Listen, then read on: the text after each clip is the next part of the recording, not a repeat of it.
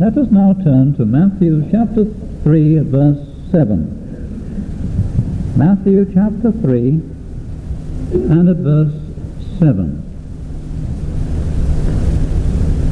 But when he, John the Baptist, saw many of the Pharisees and Sadducees come to his baptism, he said unto them, O generation of vipers, who hath warned you to flee from the wrath to come?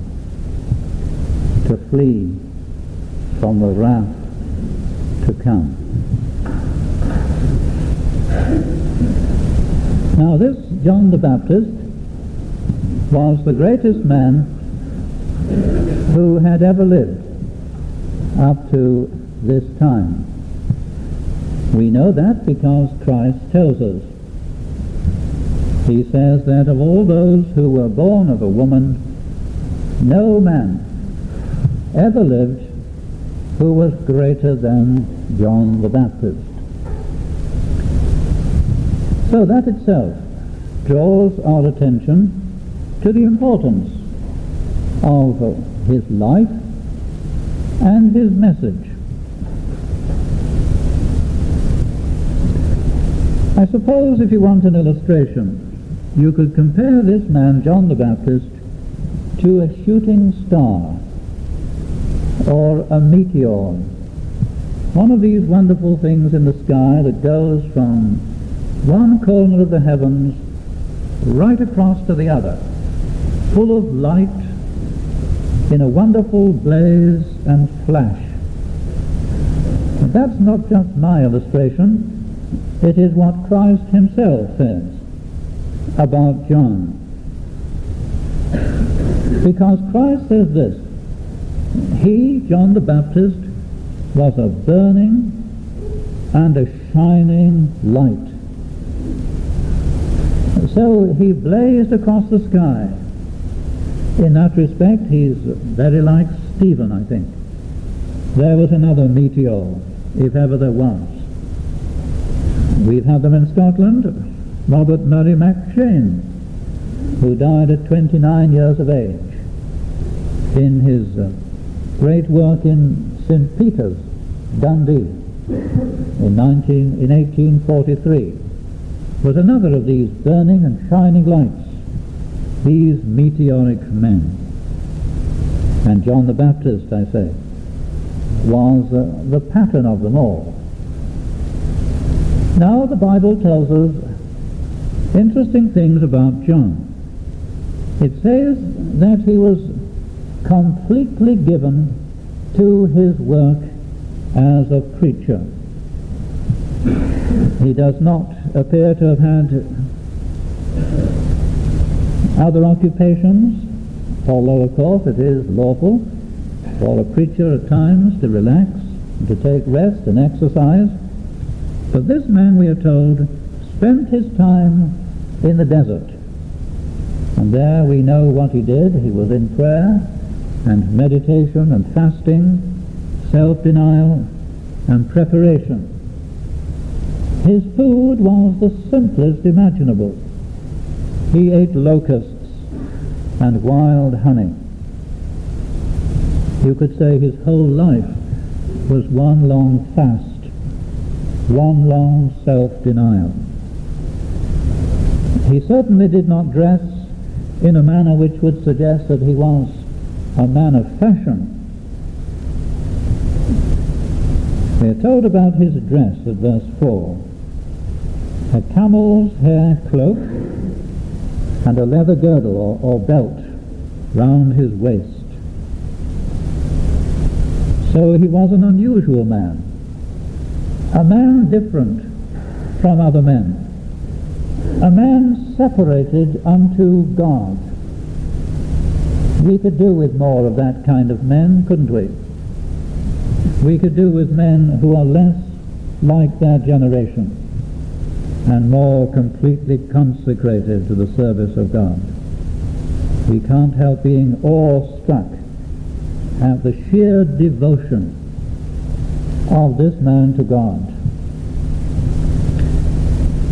The chapter I read gives you a brief summary of his preaching.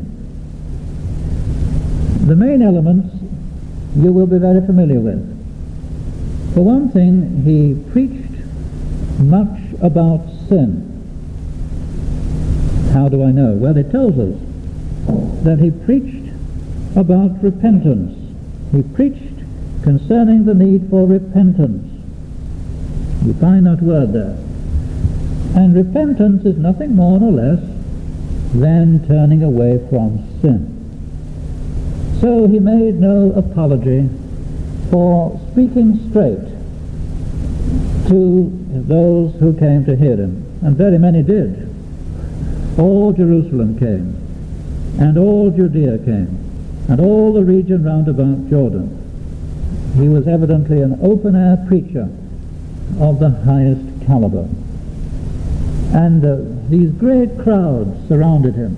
And this fiery man, this Elijah of the New Testament, if you want to give him that title, he preached about sin and warned of the need of repentance. That's one element in his preaching. And then he preached about Christ in very beautiful terms. There comes one after me, he said, whose shoes I am not worthy to bear. So he had the highest respect for Christ. We see that at the baptism, which is mentioned toward the end of the chapter. John says to Jesus when he comes to be baptized, No, no, I have need to be baptized by you.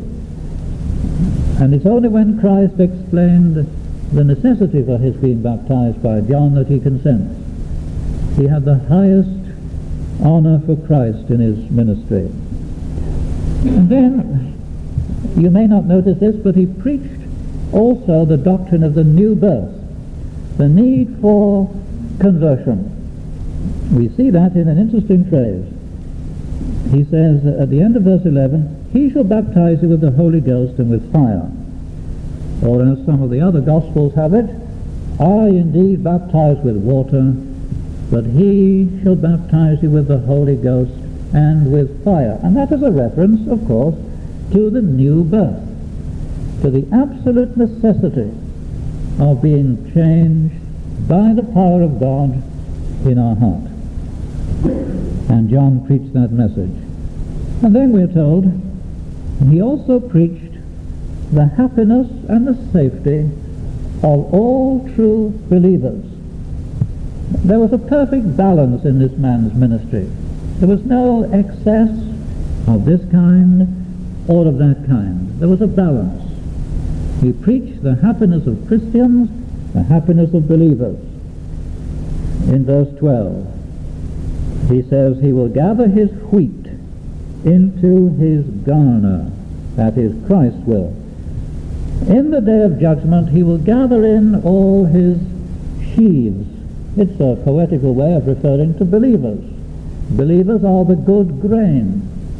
The evil ones who don't believe are regarded as the chaff and as the weeds or tares. But this is the statement he makes to Christians and about them. He says, Christ, when he comes at the end of the world, he will gather in his sheaves. They will get to heaven. All believers will be happy in heaven. That's what he means under the illustration of Christ gathering home the wheat into his garner, into his barns, is the phrase we would probably use today.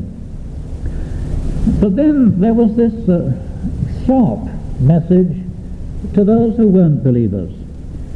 Uh, he urges them to do something. And you'll see this at verse 7 these people called Pharisees and Sadducees, they come to him to his baptism, and he has something to say to them. O generation of vipers, who hath warned you to flee from the wrath to come? So he has this message also for the unconverted and those who were not believers, those who refused the gospel message. And I want tonight to say something about what he has to say to these persons who are not Christians. Flee, he says, from the wrath to come. Now that's an urgent message. And uh, the first thing I want to say about that earnest, me- earnest message, an urgent message, is this, that when preachers, when they say this to unconverted people, it is said out of love and out of kindness.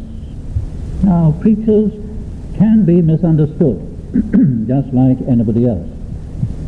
And uh, sometimes when John the Baptist and other preachers speak about the wrath to come, and when they urge sinners to flee, they can be thought to be speaking unkindly. but I want to show you that that is not the case. Not the case at any rate with John here. You see, people usually, pardon me, people usually dislike this message. And uh, they tend to say, give me a nice message. Give me a message which is friendly.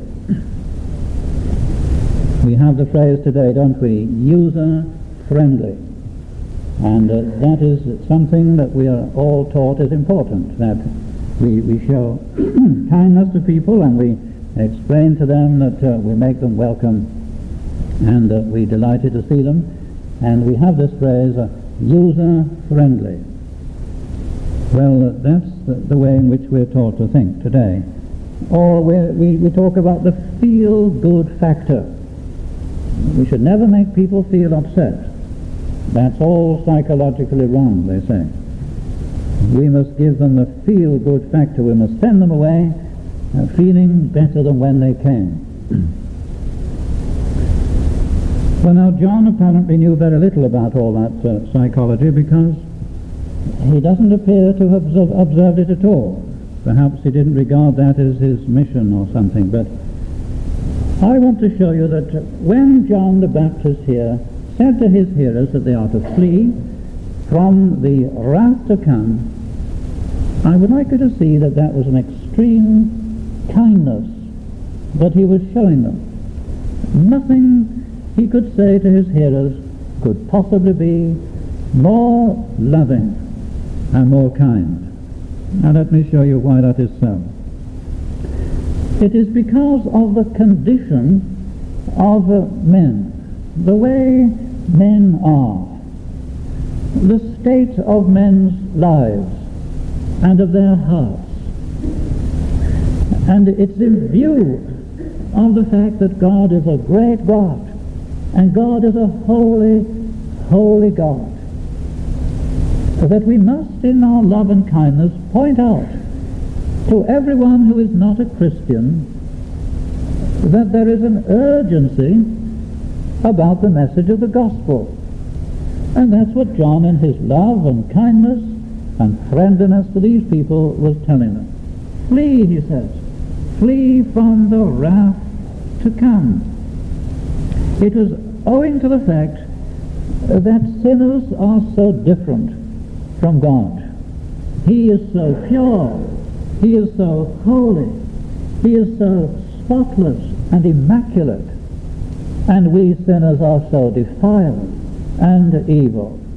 He puts that into his sermon at verse 7, which is really, I suppose, my text. And this is what he says to them. O generation of vipers, well, now take that for a message. I don't think you could really say that that was user-friendly. You generation of vipers, he says. Now let's consider that for a moment. He is there saying that the human, the human heart is like a snake. That's what a viper is. Everybody knows that. A viper is a poisonous snake, and a, a snake which has a deadly bite if you are bitten by a viper, then your chances of survival, if you don't get the serum very quickly and the antidote, are very remote. The bite of a viper is pernicious, mortal, deadly. Now he uses that because the hearts of sinners without Christ are mortally full of poison. Our tempers, our words, our anger, our bitterness, and we're all guilty of it. We've all been guilty of it. It's not one of us can possibly plead that we've never done or said or thought like that. That's how we are. We sting men sometimes with our words. We, we strike them dreadfully with our behavior, sometimes even with our fist. Now, we treat other people like dirt. We say lies about them sometimes. This is the way sinners are. We are guilty. And you see, therefore, because of the terrible condition of men, their hearts, their tongues, their tempers, that it's only a kindness that they should be told what John the Baptist says here, that if they are to be right and safe in the end of their life, then they've got something they must do urgently. They must flee from the wrath to come. That's the first reason why this is a kindness. The second one is this. It's contained in the words at the beginning of my text, where he says, or rather at the end of the text, where it says, Who hath warned you to flee from the wrath to come? Who hath warned you to flee from the wrath to come? Now, do you understand what he means by those words? He was talking on this occasion particularly to the Pharisees and to the Sadducees. Who were they? Well, I'll tell you in a few words. The Pharisees were Jewish traditionalists. And they had this great mistake that they added to the Bible. They weren't content with the Bible, they added their own tradition. Jesus was forever telling them that they were making void the commandments of God through their tradition. That's one group, and the other group were the very opposite. They weren't traditionalists, they were liberals. These Sadducees were guilty of taking away from Scripture. They rejected most of the books of the Old Testament. They wouldn't accept them as being inspired. They were the liberals, I say, of that day. They didn't believe in angels, they didn't believe in spirits, they didn't believe in souls, they didn't believe in the bodily resurrection. So they were really liberals.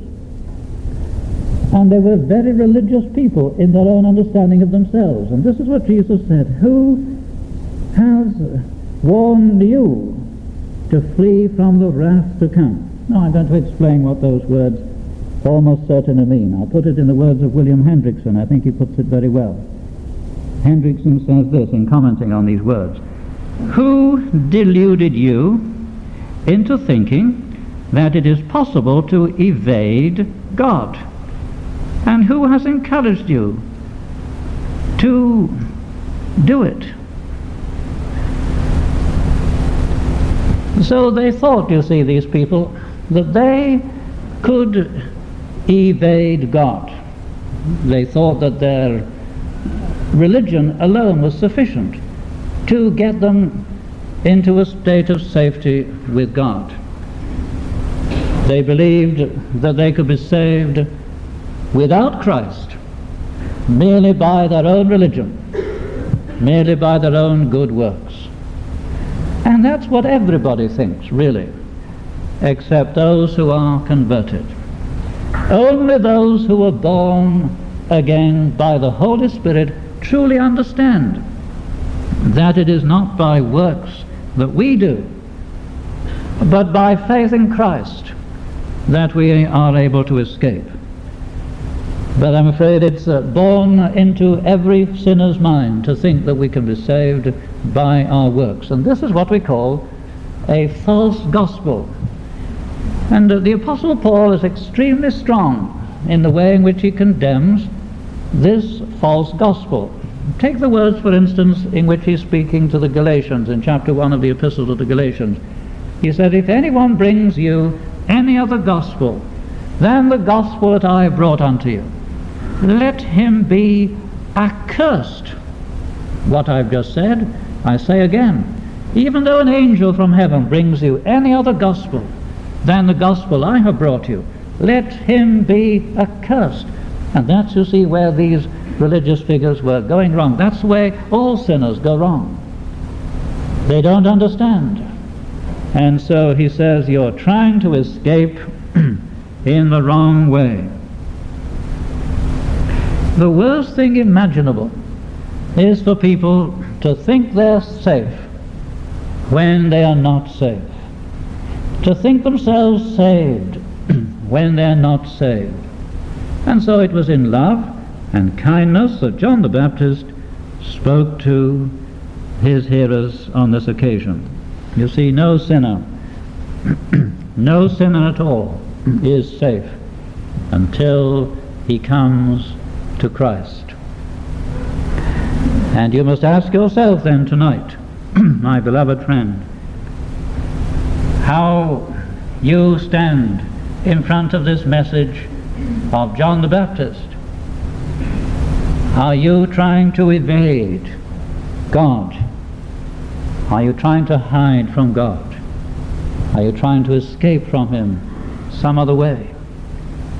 Well, the kindest thing that can be said to you, with all the love of a preacher's heart, whoever that preacher is, is this you must flee from the wrath to come. All right, then, secondly, what's meant with this message where John says, flee? Let's look at the urgency of it. Flee, he says, flee. What does flee mean here? Well, it means this. If you are fleeing, I think there are three things in it. When you flee, you are running away. Not just simply running, but running away. Isn't that what it means? Because something is pursuing you, or someone is pursuing you. When you run a race, you don't talk about, in a race, you don't talk about fleeing, you talk about running. But if somebody's chasing you and you're running, you say you run away or you flee because there's something pursuing you, there's something after you, something is chasing you. And the third element is one of danger. There's always the terrible danger that it might catch up with you before you reach a place of safety. If you want me just to illustrate it, let me mention a detail of what happened in the Second World War when the dam busters smashed one of those huge dams which the Germans had, this bouncing bomb that they developed, you remember they dropped a number of them on these reservoirs. And they did so after wonderful practice. They practiced and practiced changing, modifying, developing these bouncing bombs until they had them to perfection. They had to put backspin on them and then these Lancaster bombers had to fly at exactly the right height to drop them. They had a light at the front and a light at the back. And when these two lights touched one single spot, then the engine started and the backspin began. The bomb was dropped. It bounced on the water until it came just right beside the parapet where the dam was. It sank to the bottom and the backspin was converted to topspin and it nestled snugly against the parapet, and then smash, the whole thing crumbled. It's a wonderful piece of genius. The bouncing bomb, the dam busters. But here is one of the sad details, because war is sad. When this bomb broke uh, the dam, the water, of course, came rushing down. And quite close was a very big road and a motor car on the road.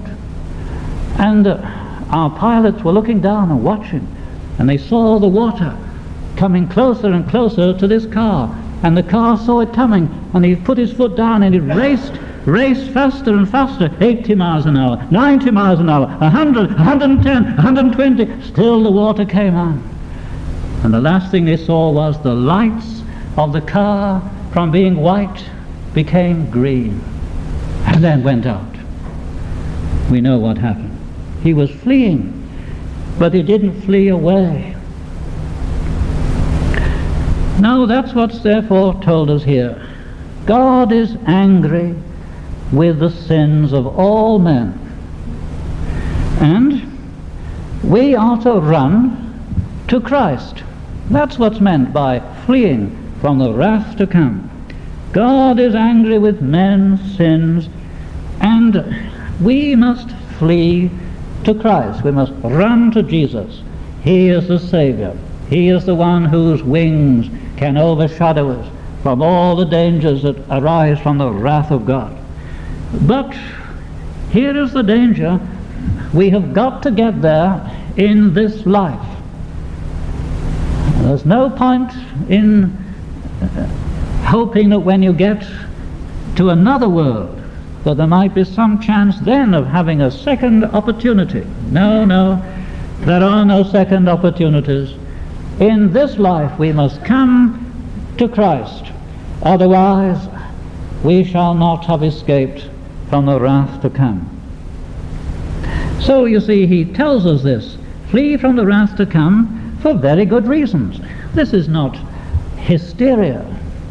He is not whipping up some sort of mass hysteria amongst the crowds of Judea and Jerusalem.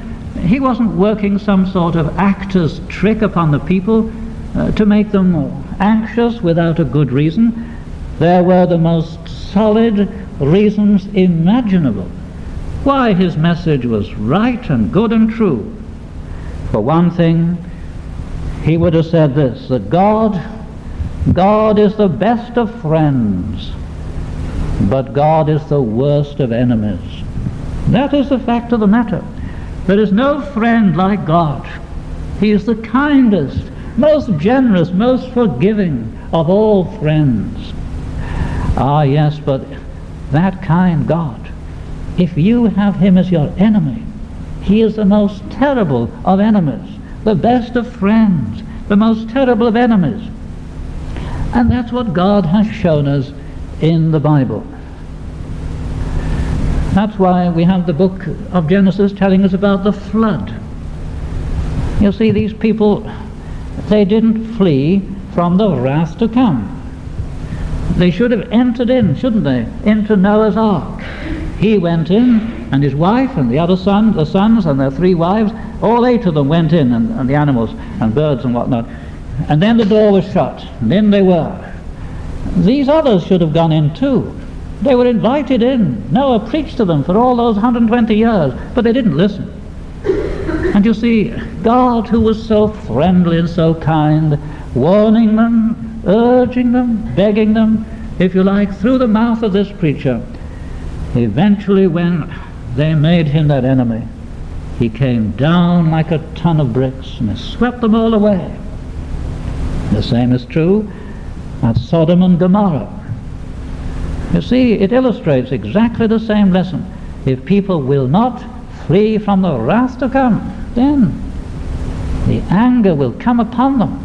You can't have it both ways. You can't live the life of a sinner and get away with it because God is the sort of God that he will not tolerate unpunished sin. He may not punish it today or tomorrow morning. He may not punish it uh, by Tuesday even or Wednesday. But sooner or later, every unpardoned sin is going to be punished. The only reason why Christian sins are not punished is because they have been punished in Christ on the cross. And that makes all the difference. Now notice the phrase that John the Baptist uses here. He doesn't simply say, flee from the wrath of God, although that would have been true. He says, flee from the wrath to come. Wrath is simply anger. Wrath, if you want to. The English pronunciation, whatever pronunciation you want to use, it's the same thing. It's the anger of God. And what he says then is that this wrath or wrath is coming. It's the wrath to come. It's not here yet. We have never seen it. Not in the history of the world has this anger of God been fully displayed. Oh yes, it was at the flood and the Tower of Babel and Sodom and so on, but only a small bit of it, just a little. But he says the wrath that is to come is so much more dreadful than anything that has ever happened in the history of the world. that it is unimaginably dreadful, the wrath to come. When Christ returns, we have pictures of it in the book of Revelation, chapter 6. If you've never read it, then go home and read it. Revelation 6 speaks about the, the wrath to come, when uh, sinners would rather have the mountains fall on their heads and so on than suffer this wrath to come. Now, why does John the Baptist make this stern, urgent appeal to them to flee from the wrath to come? Well, I've already said to you it's, it's out of love and out of kindness. But let me go on to say there's another reason too. It's because people are so slow to take God's word for it. People are terribly slow. And I wouldn't be at all surprised if, even as I'm speaking now, some of you are preparing your ironing for tomorrow morning.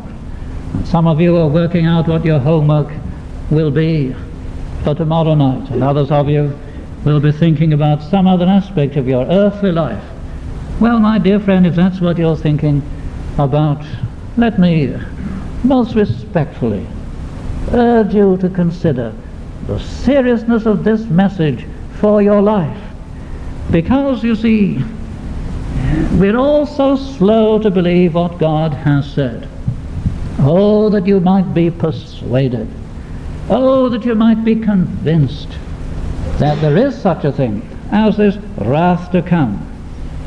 It's rather like Lot in Genesis 19 when he was warned by the angel of the, the fire that God was going to pour down upon city, the cities of the plain, Sodom and Gomorrah and all the others, the, the two others. And we're told that when Lot heard about this message, instead of running and fleeing, we're told he lingered, he loitered.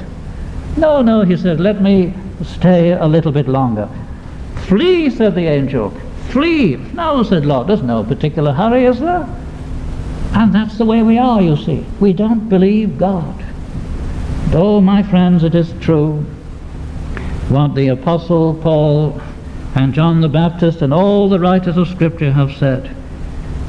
We don't have too long in our lifetime to flee to Christ for safety. It's rather like what happened in the Mediterranean in the last few days of this week.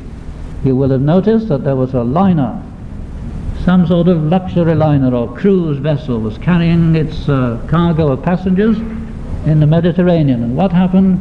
A fire broke out in the engine room, and uh, they had to evacuate the ship. Down went the lifeboats. Women and children first, men next, and thankfully they got them all to safety as far as I have heard. What a mercy. But you see, they had to do what they were told. When the, the bells sound on the boat, you don't have to stand there asking questions. When the siren goes saying emergency to, to the muster stations, you think that people would be crazy if they kept on filling in their crossword puzzle or dealing out their cards around the table as they're playing their games. People would be mad if they didn't listen to the warning bell on the liner. So they have to go to the muster stations and they have to get into the lifeboats women and children first and men next. And we have to take seriously what God is saying. But the terrible fact is, men and women are very good at making excuses for themselves. You know, one excuse is this. They say, oh, I can't believe all this. God is love. Well, it is true, my dear friend, God is love. But you know, if if we disobey God, then He won't be a God of love to us. He'll be a God of love to His people. But if we disobey the gospel and despise what He says in His word to flee from the wrath to come, then you won't enjoy any of that love. The love is only for those who believe in Christ and come to put their trust in Christ. Then there's another excuse people use. Oh, they say there's plenty of time. I'm only quite young. I'm only 46 or 55 or something. Plenty of time. But do you realize, my very dear friends, that we have no time to waste? That is one of the saddest lessons, surely, you would agree with me that has come to our attention in the last tragic month since the untimely death of that beautiful and most famous princess. How in a moment all our hopes are changed. How in a moment all that we had in this world of riches and fame goes. It's true for kings and commoners, for rich and poor, for all, even for the most handsome, even for the most popular. We none of us know the day or the hour. And that's why, you see, it's love to say to sinners, flee from the wrath to come. Oh, but, says somebody, I never did anyone any harm. Now, there are people who think that about themselves. They say, I never did anyone any harm. The great question is, did you ever do anyone any good? Oh, what a faithful man this John the Baptist is. What a faithful man. All right then, thirdly and finally, what are sinners to do so as to flee from the wrath to come? You can't hide under the table. You can't run out of the door. What is required of you? Now, those of you who are serious about the things of God, those of you who long to know this peace and safety with the Saviour, allow me just a moment before I close to say to you what is meant and what you are required to do in order to flee from the wrath to come. Well, it's the Gospel's way of saying several things. I'm going to bring four things before you. First of all, it means that we are both to believe and also to repent. You'll see that this is very clearly the message of John. Bring forth, at verse 8, bring forth therefore fruits meet or suitable for repentance. Repentance. So he was very strong on this point. He was very insistent on the need for repentance as well as faith. There is no salvation by faith unless there's also repentance. Do we know that? If I were to say to you that you can believe and then live in any old way, then I'm telling you a lie. You see, he says this bring forth fruits meet for repentance. So there has to be repentance as well as faith. What is repentance? It means stop doing those wicked things that you have been doing. Stop living that wicked life. Going to those wicked places, doing those wicked things, reading those wicked books, watching those wicked programs. Stop it. Repent of it. Turn your back upon it. Every single thing in which there's a filthiness and a wickedness, every single thing which is wrong and your conscience tells you it's wrong, turn your back upon it. Repentance. That's the first element. And it goes, of course, always together with faith. You know, I, when I speak to older Christians all over the country, this is what they say to me. They say, there's not so many saints nowadays. We used to have many great examples of Christian saintliness when we were young Christians. There's not so many now. You'll find that Christians all over the country are saying that. And of course it's connected with this repentance that I'm beginning with here. Oh friend, study to be an excellent Christian. Study to be the best Christian on earth, the best Christian who ever lived. Don't stick at the least degree of grace. Repentance is the way to excellence. Now, the second thing you want to do, it says, is this if you are to flee from the wrath to come, people need to live as they profess their faith in Christ. Verse 8 Bring forth fruits meet for repentance. That means live a life which is as good as what you say you believe. Well, we none of us quite reach that, I'm afraid. But at least we must strive to do. We must not only profess Christianity, but we must live it out. Putting it in simple speech, it means the consistent life. Now, sadly, that's not always the case. We can meet with those who profess quite a lot, but is their life consistent with it? Is that what you see in their life? Oh, they say it, but is that the way they live it?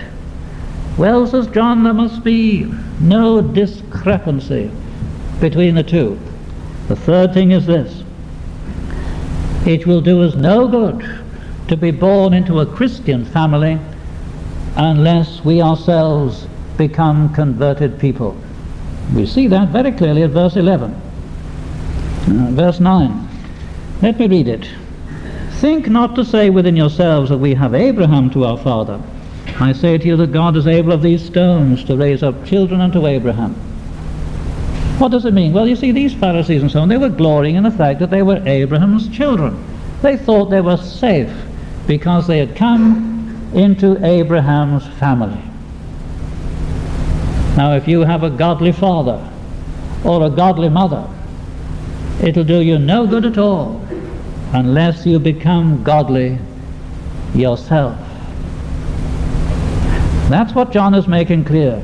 We must ourselves become godly. God is able of these stones to raise up children unto Abraham. He means the hardest hearted. He means the very drug addicts out there, and the drunkards out there, and the wife beaters out there, and the, foul mouthed God is able to make these wicked people into shining Christians, these stones, as it were. And if you and I despise the Word of God, then He will shame us by bringing in converts from out there that'll be like the stones converted. And then the fourth thing, as I draw to my conclusions of verse 11, much more is needed than baptism. Much more is needed than baptism. I baptize with water, but he says, He, that is Jesus, baptizes with the Holy Ghost and with fire.